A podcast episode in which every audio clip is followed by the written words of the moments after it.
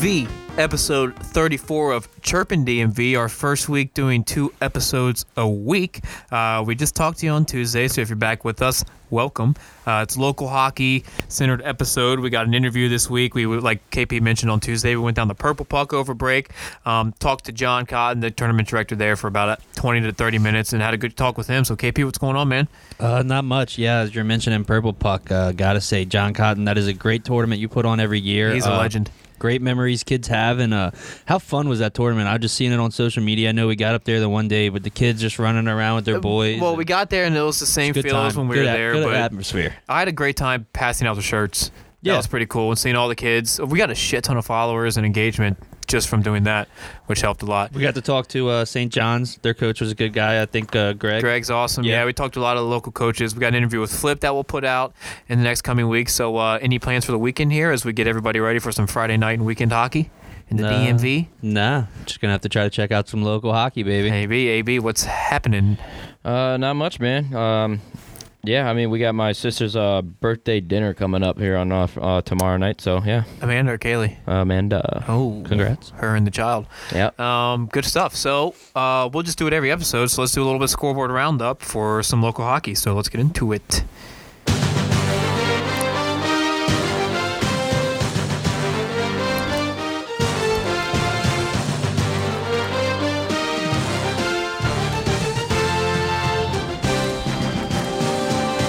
And we're off.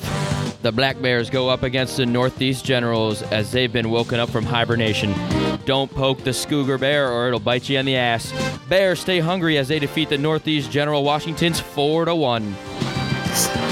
For a weekend sweep, you can get on time, go to the General and say something. Huh? Wait a minute. This isn't an insurance ad, but the Gens would take out a policy for first place in the standings as they went north with a vengeance as they skipjacked the Bruins and withstood the Cherokee onslaught en route to a weekend sweep. Hey, so who would win in a fight, a Mustang or a Cougar? Ooh. What if you threw them both on ice? Ooh. We found out the Stevenson Mustangs would beat all nine lives of that jungle cat in this scenario. Steven beats them 9-3. Ah, the color purple. Power, royalty, and pucks. The St. John's Cadets were passing out purple nurples all holiday break long in the District of Champions as they rolled to a 5-0 tournament record in Purple Puck Championship as the rest of the competition was left empty-handed with nothing but some bruised nipples. Marriott's Ridge faced the Wolves here. It cost them a $5. They had a $10. Oh. Noah's Ark Ekman puts up 4 points, and the Mustangs had four different multi-goal scorers as the Wolves go howling for some help. Marriott's Ridge wins 10-2. Oh, and Philip Rivers Morgan would lead the Chargers' assault as he would pick off the back of the net three times en route to a dominating win over Yorktown. Chantilly is undefeated and oh so chilly alone this winter at the top of the standings. Dude, that went, so scoreboard roundup for local hockey. Hey, pretty good. That was supposed to be ESPN multiple times, but I forgot to click it on the phone, so we went to CBS College Football. So, mid St. John's rip, we went to CBS College Football. So, I guess let's get into the rest of this episode here. So, for the first time ever, Chirping DMV, we do our college power rankings, but we've got our high school top 10. I think this will get some people buzzing. So KP, why don't you start us off with the honorable mention teams? All right, yeah, got some three honorable mention teams here. So boys, these teams here got to get playing to jump up in the scoreboard. I mean, actually in the top 10. But here we go. We got Glenelg in the MSHL at 9-1-1. Broad Run in the NVSHL, who's undefeated at 6-0, and St. Albans of the MAPHL at 4-7-3. So three teams that might get bumped up soon here. Yeah, we'll see. So number 10, first up in the Chirping DMV top 10, TC Williams, 6-0, the lone CSHL team in the power rankings. It's the undefeated Titans. Same high school as Coach Boone. Coach Boone, baby, leading the TC Titans to a 6-0 record. Come on, Sunshine, Bertier. Yeah. Here we go. They haven't let up more than 2 goals in a game this year, have only let in 8 total. all while scoring 54 goals of their own for a plus 46 goal differential. Hey, I mean, that's because of that Gary Bertier defense, baby. Sunshine, baby. Uh-huh. All right, at number 9, we got Winston Churchill at 8-4. So the defending MSHL champs at number 9, undefeated in MSHL league play at 8-0, leading the Montgomery Conference. Only losses were to ranked MAPHL teams, so no shame in those losses at all. I mean, you're playing private schools there. Yeah, it is what it is. Schools, pretty tough. Uh-huh. Speaking of private schools, at number 8, we have Mount St. Joe's at 6-4-2. The Gales off to a solid start this season. The MAPHL 3-2-1 in league games with a massive win over DeMatha and Gonzaga. That's huge. Yeah, pretty big there. We'll see next week how they fare, having played. They got to play Spalding and St. John's back-to-back nights. That's two tough matchups. Mm-hmm. Yeah, that'll be a tough one. Number 7, Marriott's Ridge 8-0-1. The Mustangs, highest-ranked non-prep team in the inaugural Chirping DMV high school rankings. Like we just mentioned, 8-0-1 start. Their only tie was to that Glenelg team in the audible mention. And they also have a win over number 8 ranked Mount St. Joe's earlier this season. At number 6, we got DeMatha. They're sitting at 10-7-2 on the year right now. Despite dropping a few questionable games, the Stags suffered some injuries earlier in the year that held them back a little bit. Nonetheless, they're a very deep team. I mean, it's DeMatha. They always bring kids out there. I mean, there's always a solid squad. It's always going to be a good program. So they're looking to make a serious push here. Ask our boy Casey Thrush. Yeah, from exactly. Friend of the program, DeMatha legend. KP top 5. Let's get into it. All right, at number 5 we have Landon sitting at 4-0-0, undefeated. This Landon squad kicking off the rankings in the top 5 at 4-0, and they have a wide open MAPHL league. I mean, they haven't played many games, but they want to prove themselves as the top dog in the DMV. They got a ton of AAA and high-end talent there, so good mix of young guns. Yeah. See what they can do. Yeah, 4-0, as you mentioned. I believe only one of those was a league game, so the latter half of their season is just 10 league games. Oh, yes. Do you like that? I mean, crucial games. But I mean, the way high school works, your season is pretty much split.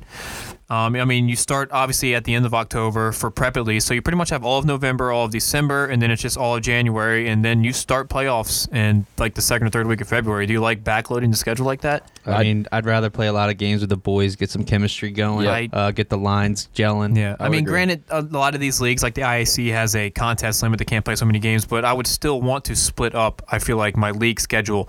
I mean, I think they have 7. I want to say they have like 7 league games alone in January, which I don't know. When I was scheduling, I like to break it up. I don't know. When I'm kind of with Kyle on this. I like to feel out the season a little bit before we get into the real meaningful games. For sure, but yeah, I always scheduled plenty of exhibition games. I think I would the past 3 years I coached, I would always play at least 3 non-league games before my first league game. Mm-hmm. But I don't know if I like seeing league game, 2 games a week in all of January, but.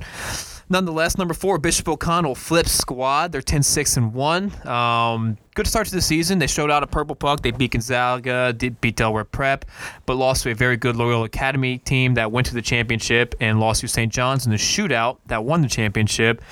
14 AAA players across the board. Ton of young talent, including that surging Kareem El-Bashir, and obviously the studs expected leading the way with Gibbons and Voris. Voris, I believe he 5 goals in that St. John's Purple Puck game.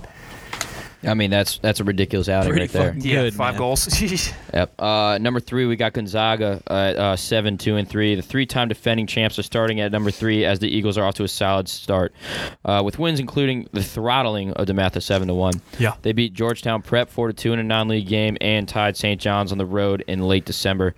Not to mention they have arguably the best player in the DMV in Farrell Dinn. He's got 5 goals, 5 assists, 10 points in 3 league games. Yeah, he's the one who had the Hattie in the championship last year.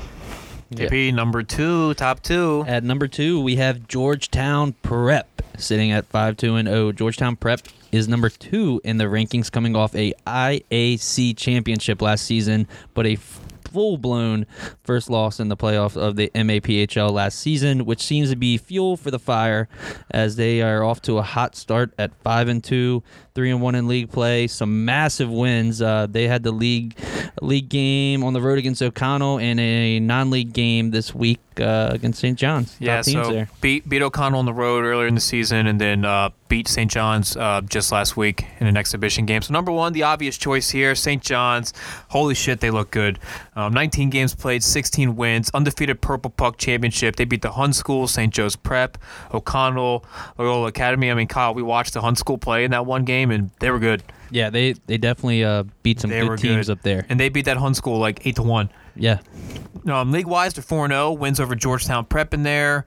And they boast kind of an insanely talented lineup, top to bottom, ton of AAA talent, USHL draft picks, league leader in points, the man himself, Quinn Kennedy. They got Horacek back there, Patrick Chapman leading the way. So there it is, first high school top 10 for Chirping DMV. What are the thoughts?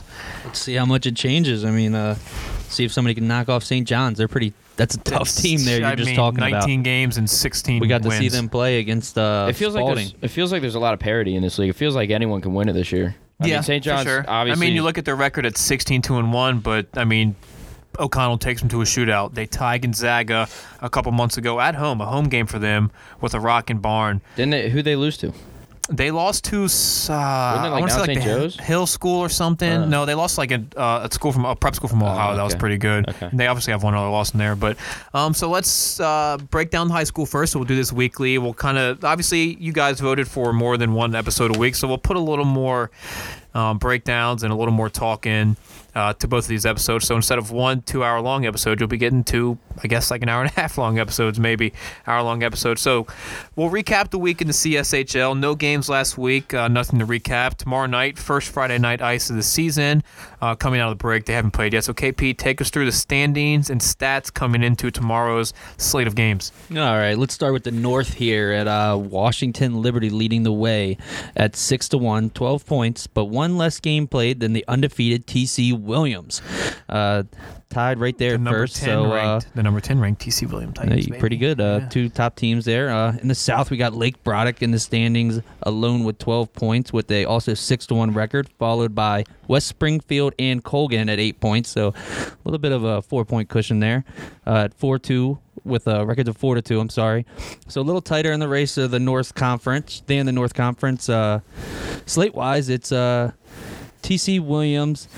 I'm sorry, stat-wise, it's TC Williams, Jason Townstead leading the way with 14 tucks and also 14 apples, so 28 points, pretty good on the season there. That's a little consistent. You got 14 goals, 14 apples, and you're leading the way for your squad. I was going to say, love having a leader on the team that not is just ripping goals or has one assist. He can do it both ways. And in high school hockey, it's so make or break if you have a go-to goal scorer. Mm-hmm. Like, it's tough to have a deep team, but if you can have a top-end talent kid, and that will produce 14 assists, just as many as he has goals, and you're off to a good start. KP, who's the let's shout out the penalty leader in each of these leagues. The coach is probably not going to like it, but we're going to do it. It's Lake Braddock's own Ryan Powell with 34 penalty minutes, so tighten it up there, buddy. Tighten it up. What are they, 6-1? So shout out, or 6-0-1, so 7 games, 34 penalty minutes? Yeah, got to make a playoff run, bud. Stay out of the box. I mean, they're just out there beating the wheels off, kids. Let's jump tendies. Back. Yeah, Lake Braddock's Riley Birch has the most wins in net with 4. Also, most saves with 154. 4 goalies are tied with 1 shutout each, so pick it up there, goaltenders. And the lowest goals against average with a minimum of 3 games played is both Lucas Hernandez. What? Just roasting the goalies just here, roasting bud. Goalies. It's like, hey, none of you have shutouts. What the hell's wrong with all of you? No, you got to get more than one, bud. Yeah, true. I mean, even Brian couldn't shut out Thomas Stone. Yeah, that's true. Yeah, that is Shout out Brian Marowitz. So we got Lucas Hernandez and Hayden Merchesting, I think. Yeah, let's go with both that. Both from TC Williams, both with a 1.33 goals against average and a solid 1-2 punch in net for them. So maybe that's why they're playing so hot. So we don't know much about them. So should we start a Holtby Samsonov debate with these two kids? Maybe. We might have to, dude. Might have to break them down a little bit here. They're both at a 1.33 GAA. So, AB, take us through tomorrow night's Friday. Well, let's go back to that. Who's got the better playoff experience there? Do we know yet? I don't know. We're check into that advanced stats. Start getting advanced stats on the case so we can start breaking down high school goalies, pitting them against each other. All right. The preview for Friday night, we got 7 7 games tomorrow night to kick off the new year and playoff push in the CSHL. TC Williams is looking to stay undefeated against a 2-3-1 Woodbridge team at Prince William. Washington Liberty will be looking to stay atop the North against a winless Centerville Fairfax team at the St. James. South leader Lake Braddock also dropping the puck at the St. James versus another winless team in South County. Probably the closest matchup of the night, maybe the game of the night in the CSHL. It's 4-2 Colgan versus 3-2-1 Forest Park. Only a point separates these two, so a win by Forest Park would help them jump Colgan in standings. Here. So that'd be huge for them. They're pretty active on the Twitter and whatnot. They got a cool shark logo. Yep, not a big deal. And other games around the league are Bishop Ireton versus West Potomac and West Springfield versus Robinson. So, that Forest Park Colgan game is probably your matchup of the week there, just to see who jumps up in the standings, who gets a little point separation there. Yeah, Bishop Ireton out of the WCAC should potentially look into making a move to the MAPHL here soon. That's it for the CSHL Northern Virginia League. 6 games. Last Friday night, the website has not accounted for any of them yet, so the only one we know of is Chantilly beating Yorktown 5-2. They stay undefeated, and they move to 6-0. Thank you to Twitter. We'll update you on how that plays out with how those games were and update standing stats, but KP going into tomorrow night's games, who is leading the way in the NVSHL? All right, so we got 4 divisions in the NVSHL, so we'll run through them and all the standings with the Norse. Well, let's go. Chantilly leads that 6-0-0 with a 5-point lead over Yorktown. Next, we'll have Broad Run, who's also undefeated at 6-0-0. They lead the Smythe division with Briarwoods with 3 points behind and a game in hand. Yeah, so they'll have to win the next one. That's how a lot of the stuff is. A lot of these teams have games in hands of each other, and it's just, okay, we'll see what happens. Yeah, you got to wait till the end of the season. Like we said, if you backload your schedule and you might be in first place, but the other team behind you has 4 less games played, guess we'll see. Well, let's jump to the Patrick with another team with 6 wins. Battlefield sitting at 6-0-1, and it looks like they should win that rather easy one, building the lead there. And lastly, it's defending champs Langley leading the Adam division 3-1-1. Yeah, Patrick division, Battlefield. We had the kid on, the senior on, earlier in the season during our high school breakdown, and he said they were hoping to have a good year, and they're 6-0-1 and in complete control of that division. So stats-wise, let's see how we're looking. Yeah, from Chantilly, we got Owen Morgan leading in goals with 19 goals with 24 points, while Matt, you're going to have to help me with that last name there. Let's go. Let's take a shot in the dark. Gudash? Let's just call him Gudas. Well, he leads Matt league Gudas with 11 assists, so shout out to him, Matty boy. Gudas, baby. Over to the goal. Now, Langley's Dylan Tolley leads with a 1.5 goals against average with a minimum of 3 games played and also leads the way with 2 shutouts. All right, so there's your shutouts. There's more all than coming one, out baby. Of Virginia, more Northern Virginia League. So, AB, what are we looking at tomorrow night? We got 9 games tomorrow night in the NVSHL. Chantilly looks to stay undefeated as they take on Flint Hill at 9:40. Broad Run in the same situation, looking to stay unbeaten as they travel to take on a 3-2 Stonebridge team at Ashburn.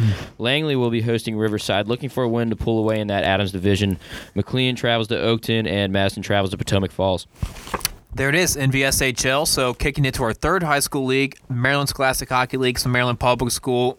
First Friday of the new decade there in the MSHL. Couple teams did come out of the holiday break sleeping at the wheel, it seems, because there was a couple blowouts.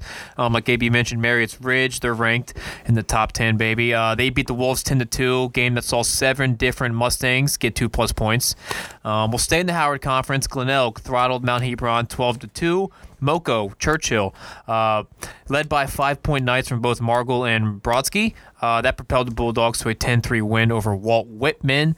Bethesda Chevy Chase, they would take down Richard Montgomery 6-2. They're kind of staying in the hunt there behind Churchill and Wooten in that Montgomery Conference. Still kind of need every point they can get because that same night, Wooten, they get their 4th straight win. They beat Damascus 6-4, 5-goal 3rd period.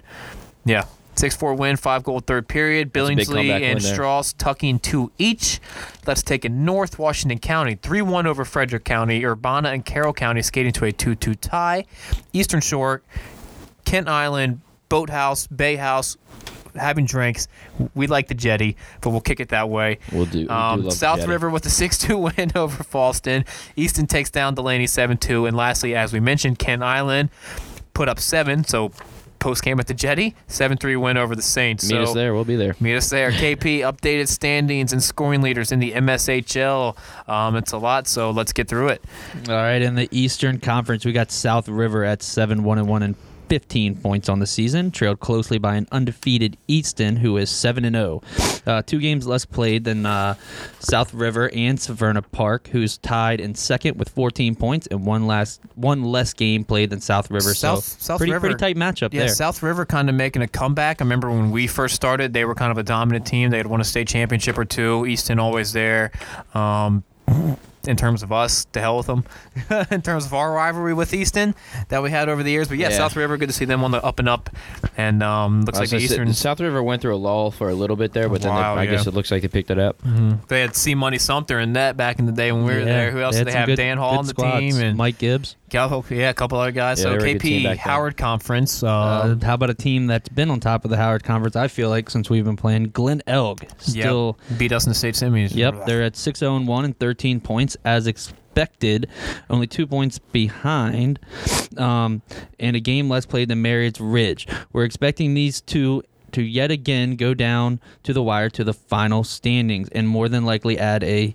Is that a Serio Cup? Yeah, so that's the name of their conference that they play for. The Chesapeake Cup, there's the Serio Cup. Yeah, Glenelg 6-0-1, 13 points. They have that one tie against Marriott's Ridge, but as we mentioned, Marriott's Ridge, a game less played. They're pretty close to each other, so that's a little Northern Huntingtown matchup. Yeah, so Washington County's go up to the Frederick boys in the Monocacy Valley. Yep, the Monocacy Valley has a 5-point lead. Washington County lead in the Monocacy Valley.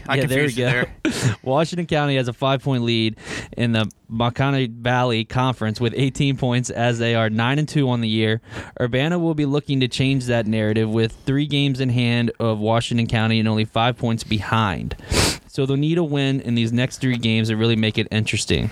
Yeah, kind of. Urbana was a team we played. Did we ever play them up in the Frederick tournament? Yeah, they always had a good Frederick team from Frederick Freeze kids, there. Stuff like that. Yeah, that's right. They got a lot of that going on up there. Yeah, we played them a couple times. Is it tougher for Kyle to say Monocacy Valley or Capocaco? Ooh, I don't know. Try it out. Both of them suck. So let's jump to Montgomery County with Winston Churchill leads the way. They are undefeated. They've won all 8 games, but there's a surging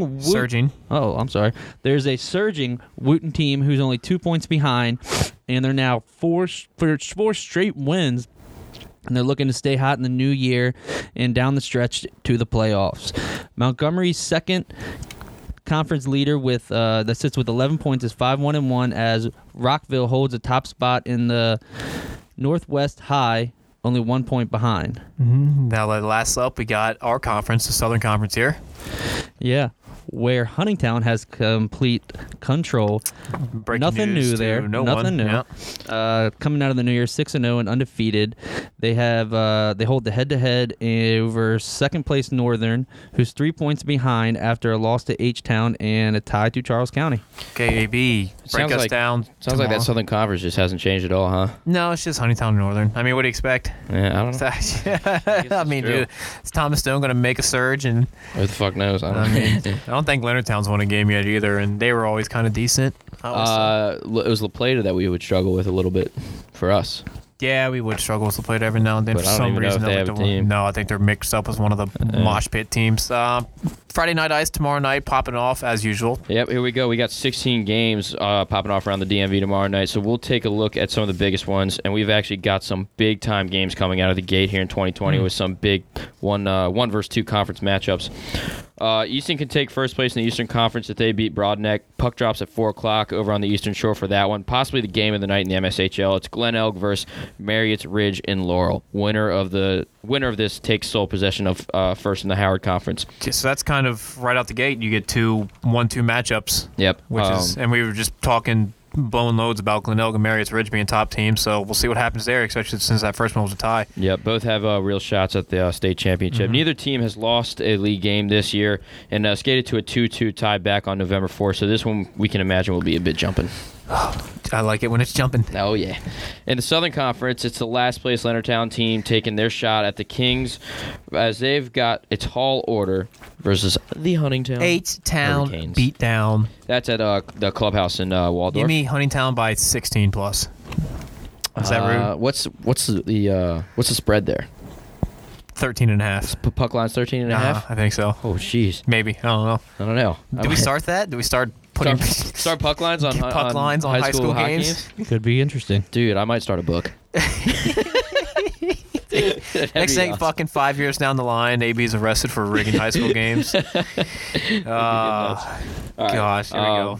Northern. Right around the same time, Northern will be on the road at Bowie versus the Copperheads from Central Maryland, as Northern will need a big road win to stay close to Huntingtown in that race. Arguably the game of the night also in the MSHL is the surging Wooten squad as they... Not far from struggling. Wooten squad as they host conference leader and defending state champs Winston Churchill in a late 10 p.m. puck drop at Cabin John. Jesus. That would suck. 10 p.m.? Yeah, fuck. I'd be pissed. I'd be like, Coach, dude, you know, there's a party at like 11 at this dude's house whose parents aren't home. What? Yeah, what I'm not showing up at game? 1 a.m. What was the latest game for us? The latest game you could play at Huntingtown or in Clubhouse started at 6:45. So it was the 5 o'clock. I thought we had an 8 o'clock game, a couple 8 o'clock games. Maybe in playoffs, but the two main slots at Capital Clubhouse are 5 and 6:45. 5 and 6:45, yeah. So, you're out of there probably like 8:30. That's crazy. 10 p.m.? Are you kidding me? Yeah, fuck that, dude. I just went to school all day.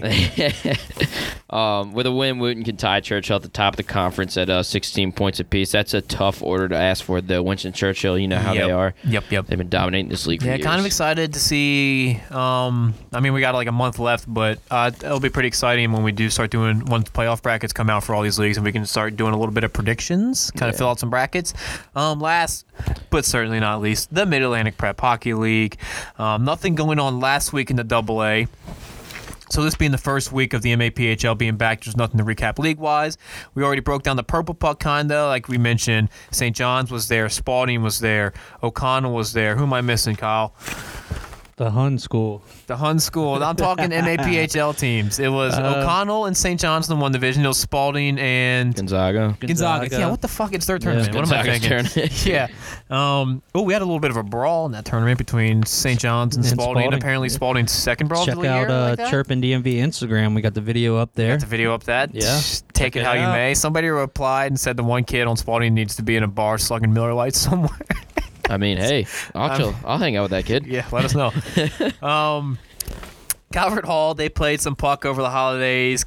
Crusader Classic, University of Rhode Island. They beat Rogers High 5-4.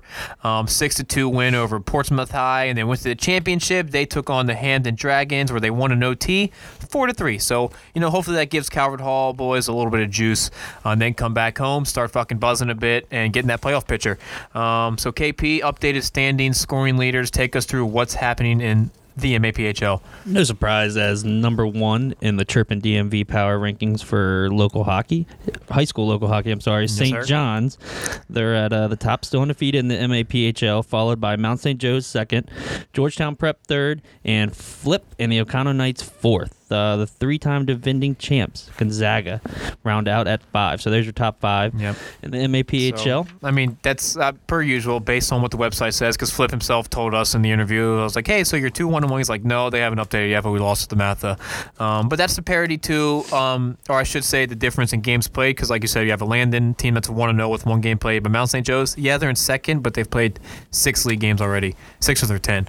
So KP, take us through some individual scoring leaders. Do you want me to help you try to pronounce these names? Because they're a little... I think I got them. Right. St. John's Dimitri Cabreu leads the league. Cabreu. There we go. Let's go with that. He leads the league with 7 goals, tied with O'Connell's Jackson Barbary. Yeah, Jackson Barbary, I think it is. Yeah. St. John's, Quinn Kennedy is also leading the way with 8 assists and 12 points. We also show some love to the league leader in penalty minutes again. Yes, let's do it. Coach Flip, sorry about it, but it's your boy. George Ignorov, baby, 29 penalty minutes. Load it up, baby, load it up. So he might be on the bench a little. Might change it around. Tendy stats. Take me through them. Georgetown Preps. Elon Grandston sits tied with Firth with St. John's Trevor Ziffer with 3 wins apiece for 10-day leads. Mount St. Joe's Jake Williams leads with 126 saves already this season. Kind of surprising. think Spalding's goalie's pretty hot. Where's he at, man? Berkey, he's very good. He's I would go on a limb and say he's by far the best goalie in the league. But I mean, that's a struggling Spalding team who's I think winless in league play. So you can be as good as you want. I think they single-handedly – they had a good team last year, but they rode him to that MAPHL championship game versus Gonzaga. But there's only so much you can do. Hey, good goaltenders can carry teams through the playoffs. It is. That they can. Here we go for the preview for this Friday night. Three big ones tomorrow night, so we'll break those down for you. First one is 4 p.m. puck drop at St. Albans and Georgetown Prep go head-to-head here. Prep got off to a 3-0 start before dropping one to St. John's before going into the holiday break. They took on DeMatha last night. Couldn't tell you how that went since we record on Mondays, but... yeah, that's going to happen throughout the season, but it is what it is. Yep. We'll see if Georgetown Prep can stay at the top of the standings with a tough two-game week versus two solid teams here. St. Albans, on the other hand, they had a non-leaguer versus Bishop O'Connell Tuesday this week, so we'll assume that got through. They got through that game with no issues, looking for that first league win as they've tied both Mount St. Joe's, Spalding. Yeah, some of those you kind of got to imagine that some teams will roll. Yep. Spalding and O'Connell and lost to St. John's. Big game for both squads, as we mentioned. Prep has eyes on a top three spot for the playoffs, and St. Albans looking to get that first win, the monkey off their back there. Yeah, they just keep tying. Yep. I mean, what are you going to do? Yep. So they've tied some big ones. I mean, they tied O'Connell on the road. But, yeah, just can't find the way to get the wins. Yeah, so second game of the night will be Coward Hall hosting Bullis in Baltimore. Puck's set to drop at 7 p.m. there. This is an interesting one because Calvert currently sits in a playoff spot due to playing a few more games than the other teams. We know there are 11 teams here, but only 8 make the playoffs. So a win here puts them in a favorable spot with having got a few on the upper tier teams out of the way, especially if they can stay hot after that tournament over the break. They may be looking for a backdoor spot into that playoffs. Yeah, sneak up on in there, backdoor it. Kunackle your way in. Yep, that's a backdoor cover, baby. Third and final game. It's a damn good one here for DuPont as Gonzaga hosts Landon at 8 p.m. Gonzaga, with only 3 league games under their belt before the holiday, they have a gauntlet of a January to get through with 5 league games. I mean, and the same goes for Landon as they only played 1 league game before the break. And we look down the pipe at a 7-game January. Yeah, so there it is. Them and Gonzaga both will have a tough stretch. But, I mean, I guess, hey, if you get through January and win 6 of 7, 5 of 7, you kind of build that confidence right before playoff starts. Yeah, you're feeling good. You're rolling. You know? So, yeah, confidence is key, especially coming into the playoffs. Yep. Landon. Yep. They played Spalding last night. Now look for a massive win on the road against the defending champs. Either way this one goes, the win is a big one for either team to carry some momentum into January, which makes or breaks the season. There it is. I mean, your season can go down a drain. In a flash, pretty much, with high school hockey, it seems like you drop a couple. So, high school done. So, with that being said, let's kick it over to our interview with John Cotton at the Purple Puck, me and KP.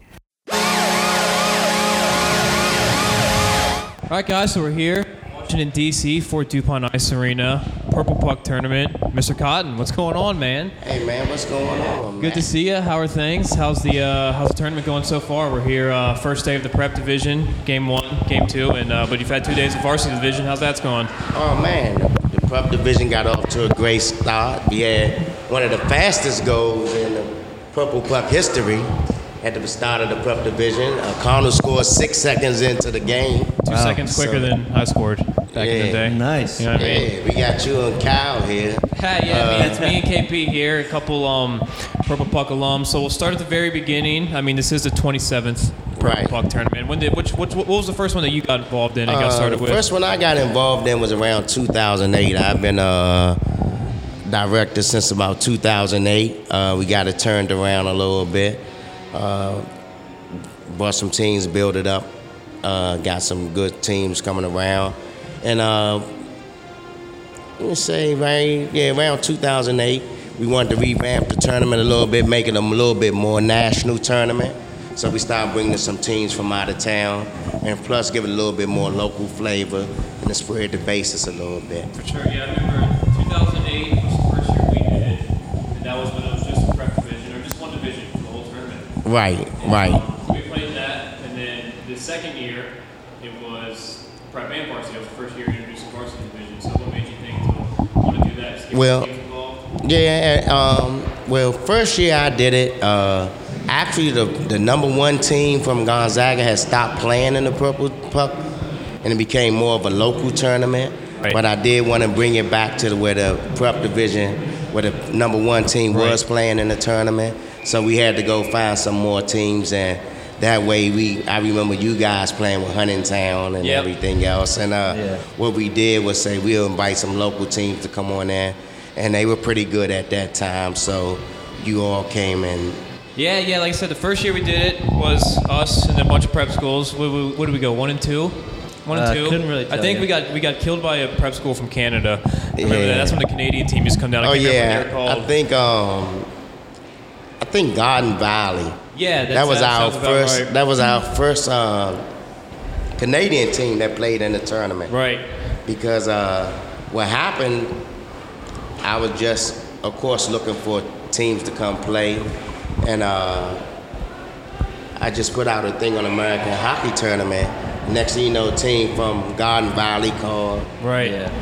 Remember Loyola Academy. Yeah, Loyola Academy. Uh-huh. Yeah. And it was so happened that the year that you all moved up to the prep division, it kind of got all these powerhouse teams decide to come. Yeah, I mean, teams get good. We wanted to, but we didn't make it in the year. Right. That was our first year of varsity. Won it that year. Spalding. Yep. The worst part about that, you remember, so I don't know if it's you or the PA guy gives each team their own like goal song. Right. And since we were Huntingtown, ours was the damn Rocky Like a Hurricane. Right. And I remember one game we beat, I want to say it was like Severna Park. We played Severna Park in that tournament. Right. I got flipped over that bench. I got hit by some big kid to the bench. But we beat it like 8-1. And for 8 goals, it was just Rocky Like a Hurricane nonstop. Right. And we were like, all right, that's getting kind of annoying here. Yeah. And then I graduated. Then your next year was same thing. We went back-to-back. Yeah, we won back-to-back varsity championships. And then you kicked us back up to prep. Right. When my brother came in and they got killed. Right, yeah. But having that announcer is pretty cool. Being a player in the tournament, hearing your name get called. I mean, that's something players like to have, and something good to have. Oh yeah, it was just a great local tournament that we love to have. I just wanted to give the kids something to do over the Christmas holidays that can have a lifetime worth of memories. Like you said, you guys maybe 10, 11 years out still talk about it like it was yesterday. Right, exactly. And then I mean, you talk about that. You're in. This is what, the 11th tournament you've done now. This right, yeah. And just talk about how far it's grown. I mean, we're in the 2 divisions now. I mean. You have consistent teams coming from out of state with Loyola Academy and St. Joe's and the Hun School. And those are damn good teams that are winning Pennsylvania state championships and New Jersey prep state championships. And I mean, you think about it, the tournament has grown enormously since I've taken over from being just a local tournament to 2 years ago at our 25th anniversary.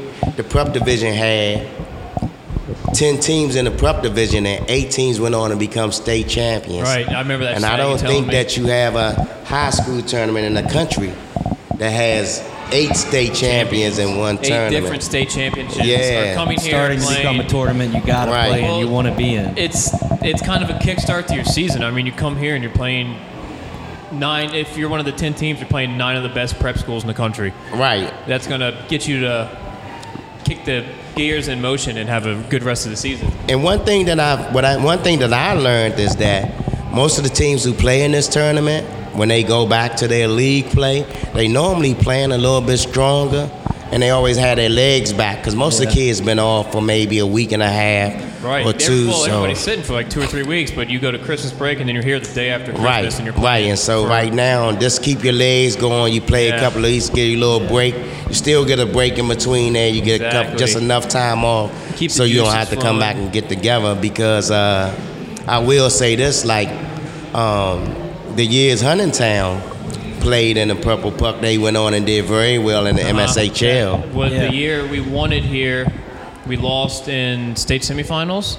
Right. And then the year after that, I think you guys did the same thing. Right. And then the year after that, Huntingtown, when they played in the prep division here, lost all 3 games, but they went on and lost in the state championship in the MSHL. Confidence builder and team chemistry over the holidays. I mean, with your buddies hanging out. Oh yeah, definitely building, and it's definitely a great thing to do. Yeah, and it's because I seen some amazing. You know, I seen some teams. Langley from the NBHL. They came and played last year, and then right on and won the state championship. As you say, champs play here.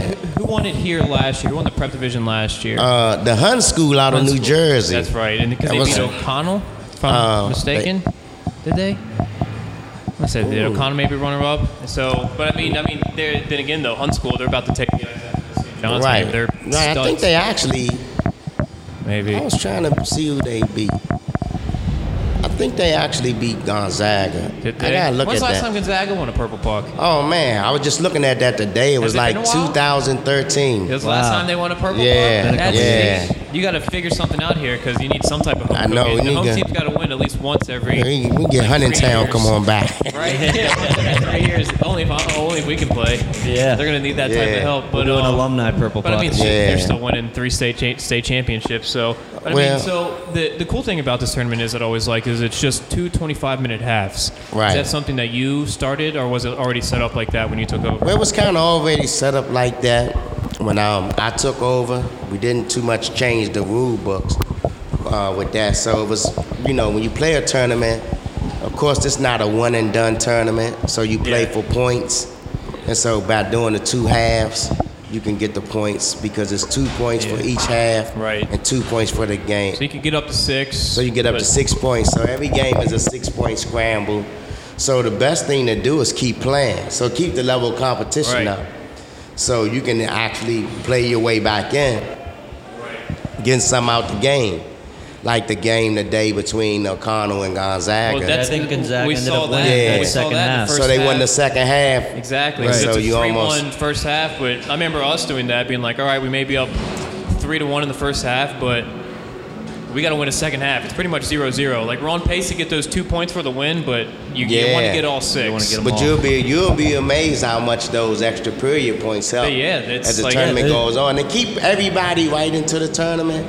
Because right into the pool play, if Gonzaga didn't pick up those points at the end there, they'd be sitting with 0. Oh, yeah. It's definitely helping out. Looking at Twitter yesterday, it was, I think, one of the last games was to make the championship for V2, and it was O'Connell versus St. Joe's maybe. Right. And it came down to like 1 point each, and St. Joe's edged out O'Connell by a point. Yeah, it was. They went head-to-head, and they split a period or won a period or something. Right, so it came down to that. So it was actually a three-way tie going into the final game between Loyola Academy. Right. Their maroon team was here from Illinois and St. Joe's Prep. And St. Joe's Prep's always. And Spalding, actually. Right. And it came down to that one game. The points mattered. Right. Well, Spalding, too. They played in the Pro Puck last year. State championship. Yeah. Lost against Gonzaga. Yeah, so they won the MIAA championship. MIAA champs. Yeah. Counted up. So what all, we know there's a lot going on. So just talk about, we have a little bit, just from the growth from when you took over to now, like we said, it's kind of like pretty much a nationwide tournament now. It's one of the top prep tournaments that you think of in the country. Just to talk about how much work went into getting it to that level. Man. So obviously, it's not easy running a tournament and getting it to that notoriety. Nah, it became more almost like you still got to have a business-like mentality now that you bring your teams from out of town. So now it's about getting hotel rooms together. So you play in all their hotels, you do everything for them? Well, we don't, but we set up contracts with the team to stay in the hotels that's local, block off rooms, things of that nature. You're getting the ice time for officials. Of course, with the better teams, you try to get the better officials at the game. Right. Setting up rink, ice time with the rink, getting the trainers here. Because we had training staff available at every game that we play. Right. So it becomes more of a thing. And then now you're looking at state rules. Right. Because I don't want a team to come here and not be in compliance with their state rules. Right. So it's teams that... State rules, federation rules, USA hockey rules. Right. Sanctioning games because sometimes we have some federation teams playing and some teams USA hockey teams, so we want to make sure that the game sanctions to be played. You also asked last year to maybe sign waivers if you're a USA hockey sanctioned team, you can play a federation team. Well, all the prep schools are federation, but a lot of them will sign up as USA hockey anyway just because they play so many games. Right. You don't run the risk. Right. So they got sanctioning forms that you have for those games. So I used to get the tournament sanctioned by USA Hockey and the National High School federation. So that, you work through those kinks, trying to get that, you know, get those things together. So. Yeah, and I like how it's set up too. It's, especially in the prep division, it's two divisions. It's white, it's purple, but I like how you break it up where it's two local teams per division, so you're not like, right. You're not, your division's not St. John's, O'Connell, Gonzaga, and like the Hun School. So it's like, yeah, we're at Purple Puck, we're playing the same damn teams we play all year. Right. So that's good how it gets broken up. So I guess what we kind of want to talk about too is we know the rink here is getting an expansion. Right. They're building a second sheet of ice, they're remodeling everything. Kind of what do you think the future plans are for the Purple Puck as the rink continues to grow? How will the tournament grow? Well, the future plan for the Purple Puck is that, again, we'll expand the varsity division a little bit better. We'll bring that up to maybe 18 varsity division. We'll maybe keep the prep division at 8 teams. We keep that going, and then maybe expand into the girls. Yeah, we're seeing and have a couple of girl teams and have them coming from around the country, because actually this area is a pretty good hotbed for female hockey players. You got a lot of good girls. Right, so they got a lot of good ones around here. So we can bring in a couple of teams and they can start with the girls division. A couple of years ago, we did have a Directors Cup where I would take the 4 top girls team in the area and they'll play a small mini tournament during the Purple Puck. Nice. So we did that for about 2 years. Yeah, that's always interesting, too, just mixing in, because it was this year, it was, the USA Warriors exhibition? Right, yeah, just mixing in a cool type of game. I think you guys are doing the alumni game during this. Yeah. Letting Gonzaga JV play a couple games. Just kind of break up the back-to-back, just prep games and varsity games. Right. Well, the one thing I wanted to do with the tournament is kind of, we all, you all hockey players, and we've been to tournaments a lot of times. You end up going to a drabby rink and play a game and then go to a drabby hotel and wait till tomorrow. Right. I kind of wanted to make the Purple Puck an enjoyable tournament. Experience. Some of the things that I wanted to, like you say, not just a hockey tournament. You want to hang around the rink. But an experience. Yeah. So we actually put a charitable arm to the tournament where we donated to the Global Scholars Foundation, to Statesman Academy, like you say, to the USA Warriors. Right. And do things of that nature. And then we do a couple of exhibition games where we had just introduced the sport to the community, surround the community, and things of that nature. So we did a great job of doing that and expanding that tournament. Yeah, getting the community involved, especially where Fort DuPont is located and how much the rink plays a part in the community. But yeah, I can imagine that. Nice 2 sheets of ice here, and then you just got 2 games going on all day, and the place is just packed with a ton of people. Right, it'd be good stuff. Right, and it'd be good to, it'd be good, like you say, when you expand the tournament. I would love to see more MSHL and NBSHL teams playing this tournament, so we can get a, even if it becomes a third division, where we can get a third division going and just make it so everybody can play some hockey over the Christmas holiday. Right, yeah. You start getting those teams involved, and you can start getting varsity public school teams from out of state. Right, yeah. Right, and that's what we said. We had teams, you got out of state public school teams, and it's just a whole big, awesome ass tournament, which is people from all around the country. And that's what it is, because we've been getting a few inquiries now from out of state public schools that want to come in. Yeah, I kind of remind them to the pop. I refer them to the varsity division. Right. So with the expansion of the rink, we'll be able to do that. So everybody get the experience of playing somebody that they're not used to playing. That's going to incline them to come more knowing they're going to play public school teams and not maybe get mixed in with some preps teams. Right. You know what I mean? Right. Now, do you ever have to, turn teams away? How's that working when the tournament's coming up? Are teams reaching out to you? Or? Well, it's a little bit of both. We play a game where we get a lot of inquiries about playing. I do a lot of homework. Yeah, because when I get inquiry from a team, I kind of go look at their team record. I want bad teams coming. Right. You know. Well, what I want is I want everybody who walked through the door to have a chance to win the tournament. Have competitive games. Right. Yeah. So what I do is I kind of do my homework on them a little bit. I said, let me check you out. And then I'll recommend what division that they could play in and could compete in. Some of them might be that's probably not the tournament for you. Right. Because you'd rather have a dead even per se tournament over just filling it with a ton of teams that, and then it's just so lopsided. You're like, all right, these three teams are definitely going to win. These three teams are definitely not going to win a game. Well, any competitive tournament, I mean, that's where you want to be. That's where coaches look to take their kids and stuff like that. So that's what this has always been. Yeah, and the thing about it is, because that's double-edged too. I mean, it's already the Christmas holidays. Right. You know, nobody don't want to come to a tournament where they getting beat 9-1, 10-1. Holidays doing that. And nobody don't want to go to a tournament where they beating everybody 9-1 or 10-1 too, because it takes away time. Yeah. So if the game's not competitive, you lose the better teams and you lose the worst teams. So my goal is to keep the teams competitive, keep the competition level competitive. So we get, I mean, just like you said, imagine now you might get six at some one. Once this place has two rings, we might have six public school state championships from somewhere and prep school state championships. Oh yeah. And then this is straight up the Champions Cup. In December, if you want to win a state championship and play against champions from all around the country.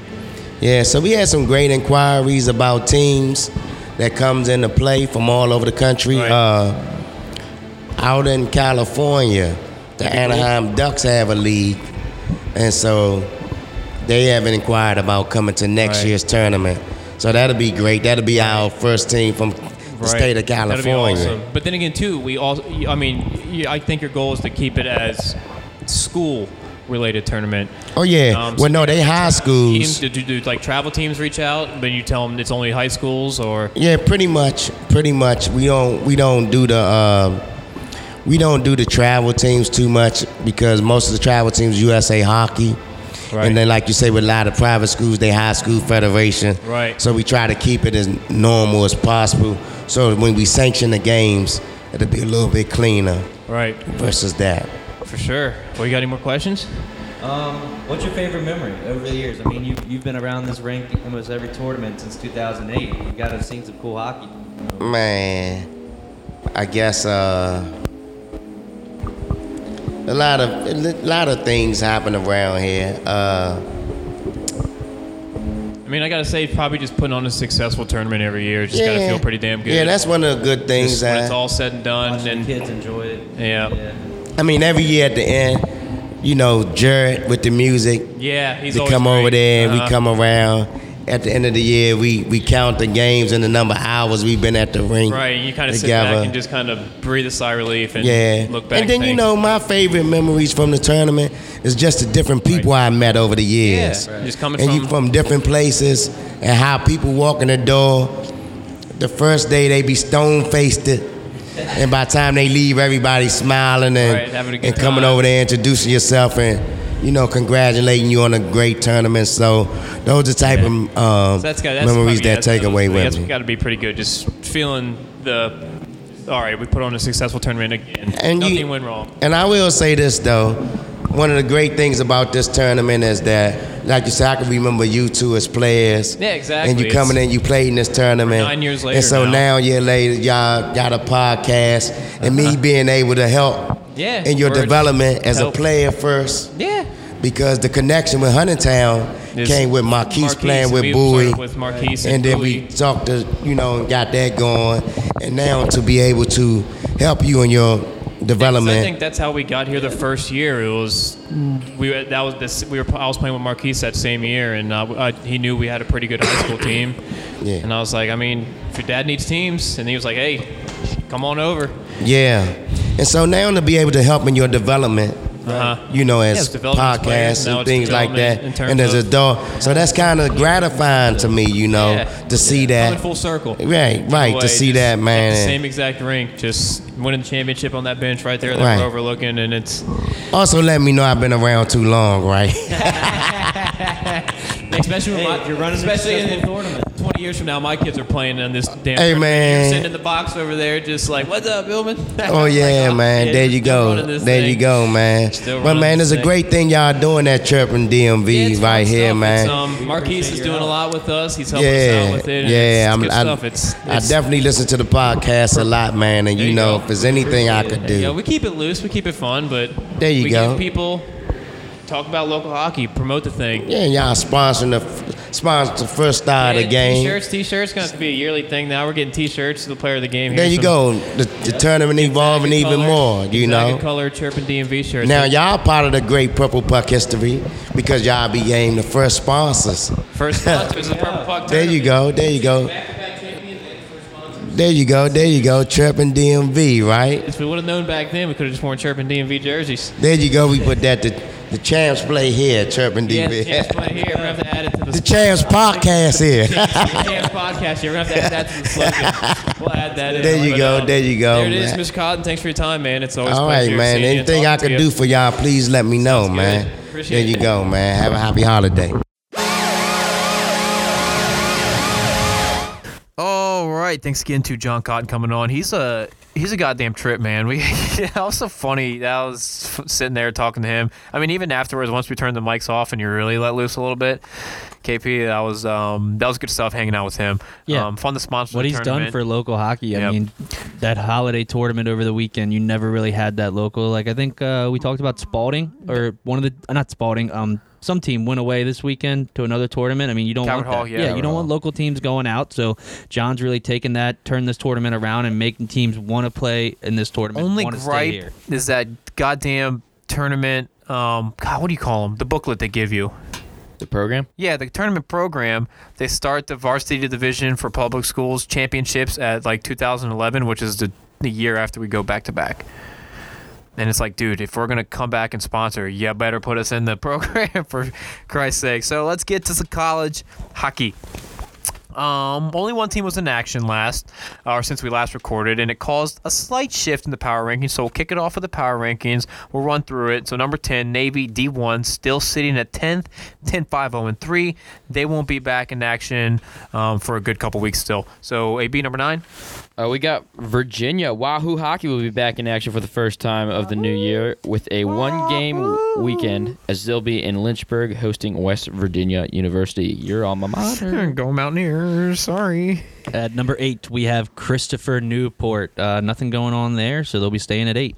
Number 7, Turkey Gurkey, Virginia Tech. The Hokies back in full swing this weekend. They have back-to-back home games Friday night. West Virginia, Will Greer, Javon Carter, TJ Oshie, you name it, they're all on that team. It's going to be a tough one for Virginia Tech. Saturday, they're hosting UNC. They'll start the second half of the season with some momentum. They played 19 games before the break. They won 12 of them, so you never know. And they just dropped those sick black third jerseys. That's true. So, number 6. New jerseys can, reignite a team. Just saying. Very well. 9876. I think I screwed this one up, but it's George Mason. What? Where are you at? Number 6, George Mason. Oh, okay. Number 6 is George Mason. Here's one of the changes we have in the rankings this week. I didn't screw up the... Yeah. The rankings. I gotcha. George Mason dropping out of the top 5 to number 6. They haven't played, so don't have anything this weekend. Number 5 team is pretty hot right now, so they deserve to jump. KP, tell us why George Mason dropped to 6 and who's in the top 5. Yeah, speaking of a team that deserves a jump, let's talk about the NCAA Stevenson D3 Mustangs, who are currently 10-1. They're hot. On a 8-game winning streak. Last Saturday, beat the wheels off Chatham 9-3 behind a Luke Bennett's hat trick and a Chris Lee three-point night. They've got 2 home games coming up this weekend versus Green Zezo and Sunny Brockport. Another 2 big games. I believe they just put up a thing. Let's see, Stevenson. I want to say, don't quote me on this, but they just got ranked like number 10 in D3 hockey. Not bad. Number 4. No games last weekend, the GW Colonials, but, they're staying at 4, 12-2 record coming into the new year. AB, number 3. Number 3, Liberty D1, the D1 Flames. The same as most teams are still on a break. Won't be back in action until next weekend. They still sit at 18-3. KP, number 2? We got Catholic. Catholic's sitting at 12-1-0-1. They're staring at number 2, and they'll get back on the ice in a few weeks, but nothing here recently. And then the number 1 Liberty D2 Flames staying right there at the top of the power rankings. They'll be hitting the ice this weekend. Miami of Ohio Showcase. They'll be taking on Grand Valley State, Davenport, and Lindenwood University. So we went through the recap of the only team that was in action in the scoreboard rundown, and obviously just talked about them with Stevenson. So AB, kind of preview us for the teams not inside the top 10 coming up this weekend. Yep, only three teams outside of the top 10 are in action this weekend for college hockey. Liberty men's D3 will be traveling with the D2 team to the Miami of Ohio Showcase as they prepare for a three-game weekend versus Robert Morris, Miami of Ohio, and Schoolcraft. Second, it's Georgetown for a one-game roadie this weekend as they head to the shore to take on University of Delaware. And lastly, we've got NCAA women's hockey as the Stevenson girls look to get to 500 Sunday as they travel to take the Kings of PA. Stevenson ladies currently sit at 4-5-2 overall. You out of here, KP? KP's going to take a piss. So, junior hockey news, KP. You're going to miss it here. But so I kind of turned off the brain, like we said, over the past 2 or 3 weeks for in terms of hockey, outside of watching some Caps games, going to the Purple Puck. But it's not breaking news, but breaking news on the pod. Our boy Wilmer Skoog. Yeah, forgoes his the rest of the season for the Black Bears. Heads to Boston University. Gone. I mean, out of here. Don't blame him. Yeah, exactly. I mean, you can't, dude. I mean, he's going on to a premier NCAA Division I program. Yeah.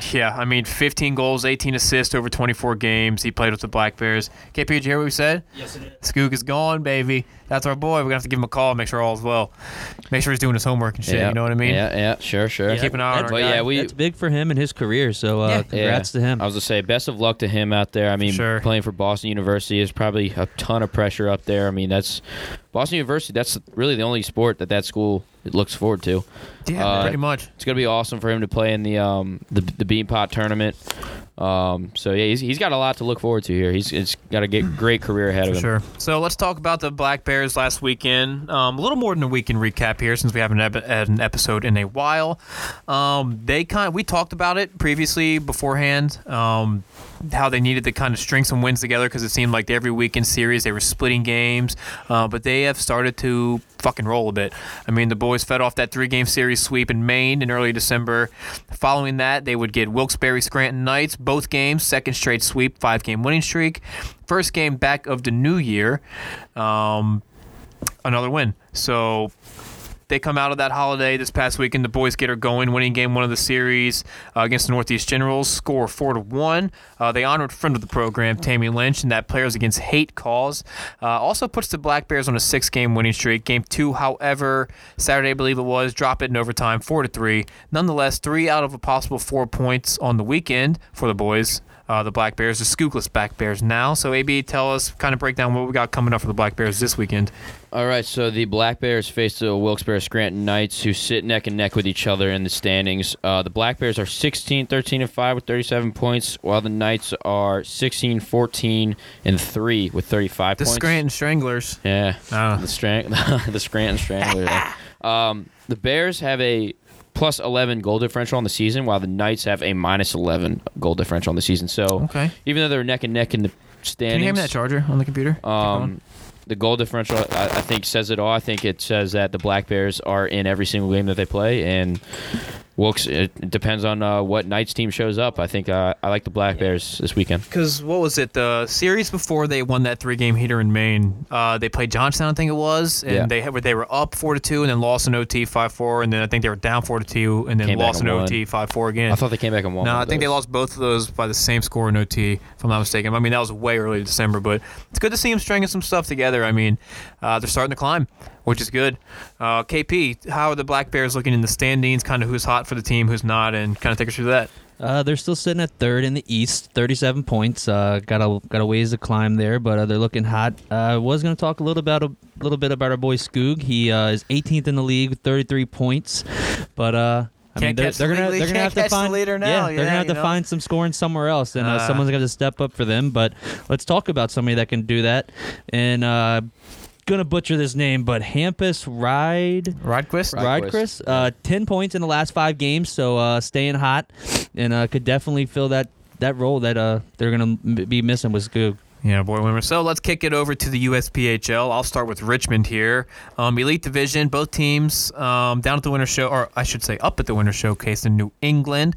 4 games played, 3 games won. Kicked off Friday night with 2 barn burners, both by the score of 2-1. They dropped the first of the 4 to Eels, bounced back, beat the Northern Cyclones. Cooper Neal gets the first, Declan Murphy with the second, and a game winner in the third. Attendee Nick Bernstein stops 23-24. They go on to win their last 2 games of that tournament. tournament, beating the Rockets 5-0. And they beat – who else did they beat? They beat the Blades 4-3. 6-3, sorry. Two insurance goals late in that game got them a 6-3 victory. So 3-1 weekend for the elite squad, switching to Premier, like we mentioned in the rundown. They kind of break out the brooms. They roll to a weekend sweep. 4 goals in each game, good for 16 goals. 4 only let up 2. They beat the Pittsburgh Vengeance 4-1, Junior Blades 4-0 behind a Ryan Creenan 30-save shutout. 4 different goal scorers in that game. Daughtry, Svoda, Fleet, Massey, all tickling a little twine. Back-to-back shutouts for Richmond as they turn around on Saturday. Beat the Skipjacks 4-0. This time, Charles Olivier LePage. With the shutout, he stops all 25 face. Yet again, another game. 4 different goal scorers for 4 different goals for the Gins there. So it's kind of good to see contributions all over that lineup. Lastly, they finish off the undefeated weekend 4-1 over the Toledo Cherokee. And you guessed it, 4 goals. 4 different goal scorers.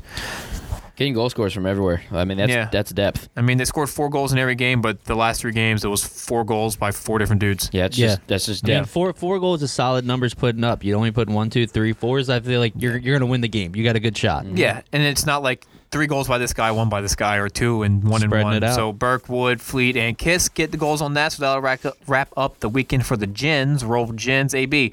Hampton Whalers. Take us to it. So we'll start off with the elite squad. Hampton Whalers went 2-2 this weekend as they beat the Atlanta Mad Hatters 1-0 and the Florida Junior Blades 3-0. They fell to the Junior Bruins 4-3 and to Springfield Picks 6-2. Their record is 19-9-4 with 42 points on the season. They are currently in 4th in the Southeast Division. The Premier team. They went 4-0 this weekend. Nice little sweep. Nice sweepy sweep. They beat the Connecticut Nighthawks 10-0. The Minnesota Moose 5-1, South Shore Kings 2-0, and Connecticut Junior Rangers 3-2. They sit at 23-7-2 on the season with 48 points, 3rd in the division, but only 1 point back from the top 2 teams with Charlotte, the Charlotte Rush and Richmond Generals, and I believe the Richmond Generals have 2 games at hand, so they're right in it for that lead in that division. KP, lastly, Potomac Patriots. Yeah, we'll go ahead and start with the elite division. Your old squad. Yes, sir. They went 2-2 on the weekend. They were also up at the USPHL Winter Showcase, I guess, with the rest of these teams. Want to give a shout-out to this elite team who's been struggling lately. They took down number 5, Springfield Picks, in 4-3 overtime fashion. Fisher Hall with a game-winning goal and 3 assists. Huge game. This team's been struggling a lot if you've been following them, so this is a big win, maybe to build some confidence. Went 2-2 on the weekend, so maybe they can get something rolling there. Let's jump to the Premier team. They went 4-0 in their first game against the Junior Islanders, following that up with a 6-1 win against the Rochester Vipers. And then they finally go down 2-1 in the third game, but bounce back with a 5-1 win against the Metro Jets. So quick look at the updated standings here, kind of weekend preview. Premier Division, Southeast, he's the Generals in second, followed by Hampton Roads. They're 23-7-0-1. Fifth place and last is Potomac. Elite Division, Southeast, Richmond in first. They're 29-4. And then it kind of drops a bit. Hampton fourth, Potomac fifth. Potomac's in there at 8, 25-0-1. But Hampton up above in 1 spot, but at 19-9-0-2. Richmond, they'll be hosting Carolina Junior Hurricanes. At home, 2-game series, Whalers on the road versus Charlotte Rush. And lastly, the Pete Pats, they have themselves a bye week. And so lastly, in terms of junior teams, AB, KP, it's Team Maryland. It's the Eastern Hockey League. So AB, tell us how they did. Only 1 game last weekend for the Team Maryland squad up in Philly. They took down the Little Flyers 9-6. Nice. Should have said 6-9. Little Flyers lost 6-9. Suckers. Yeah, that's true. The second period alone had a combined 9 goals. Maryland was led by a 5-point night with 4 assists from Cody Rumsey, 3-point nights from both Jay DeRuiter. Yep. And Tristan Mock, yeah. 8 different goal scores for Team Maryland in this one. We go back to the whole death conversation. I mean, 9 goals, 8 goal scores. Yeah. You love to see it. Yeah, I mean, I got to be honest, when we were playing, like, in this level, I guess not this level, but high school hockey, like, if we won, like, 12-1, someone had, like, 6 goals. Oh, yeah. I remember one time we beat, it was that La Plata team we were talking about. It was, I want to say it was, like, 12-5 or something. Look at the stat sheets and the line of me, KP, and Alex Kruppel had 18 points combined. It's like awesome. I had 3 goals and 5 assists. Yeah, that's what happens. Love it. KP, let's finish it up here. Preview the weekend for the Team Maryland team, and then we'll get to our teams of the week. Yeah, a little bit this week, this weekend, and next Monday. The next 3 games, we'll talk about that. Right back to the ice against the Little Flyers. This time it's at home tomorrow, so this will be Friday at 11. Then it's Sunday up north against the East Coast Wizards, first game of the season versus the Wizards. And lastly, they'll play the Boston Junior Rangers on Monday. That'll be one little tough one as Boston sits 24-4 on the season, so strong games coming up. Yep, so let's end it here. Team of the week. Who wants to start? AB, KP, me. AB, KP, me. All right. Me. Richmond Generals Premier Team Showcase Sweep. How are you? 4 goals, 4 different goal scorers. Only let in 2. Keep the change. Richmond Generals Premier Team of the week.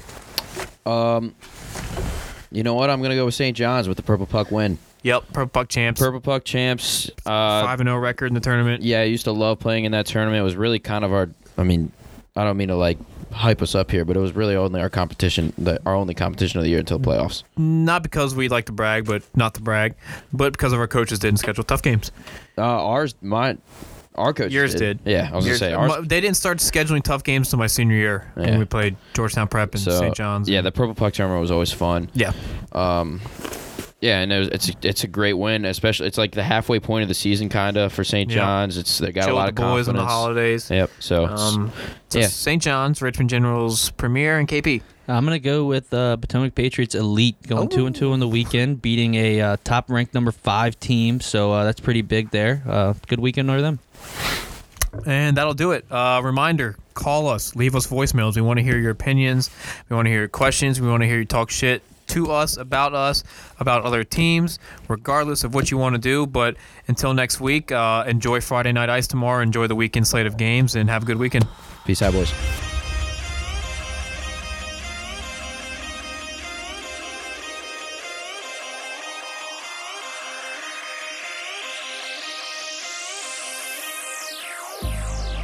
I've been keeping myself so busy, pushing out the misery, trying to find the peace in me.